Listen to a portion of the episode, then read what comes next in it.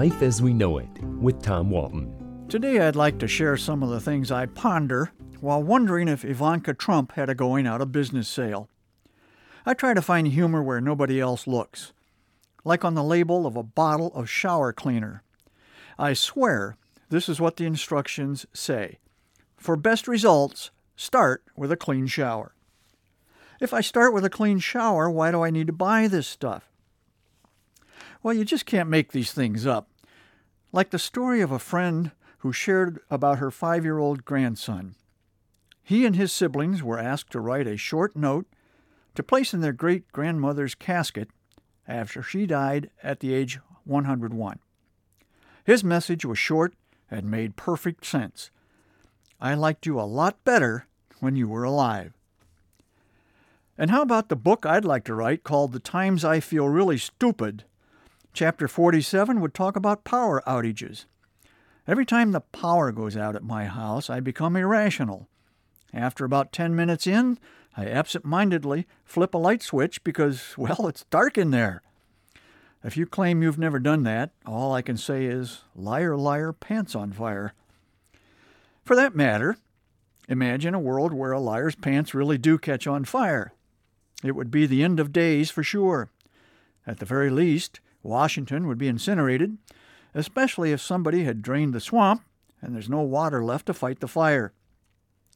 Speaking of fire, how about this headline in a recent area newspaper Lake Erie under fire again?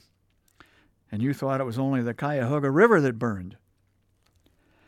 What about a technology glitch I know you've seen if you use closed captioning on your television?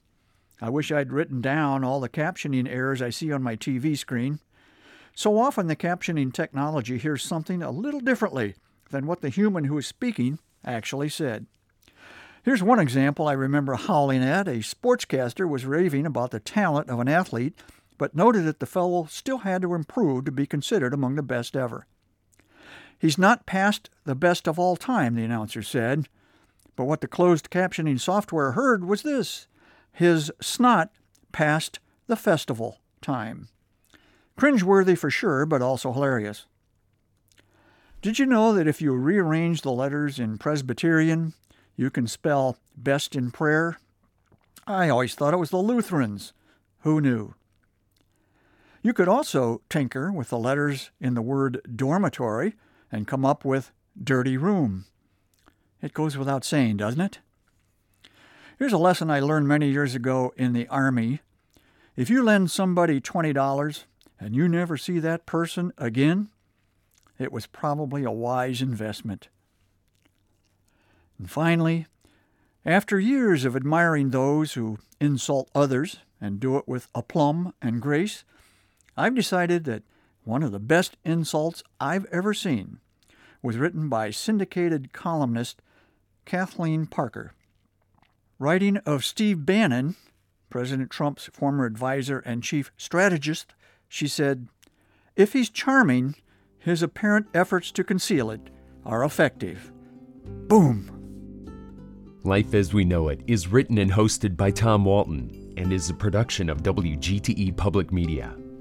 Life as We Know It with Tom Walton can be heard on WGTE FM 91 every Monday afternoon during All Things Considered at 5:44 p.m. or hear past episodes at wgte.org/life.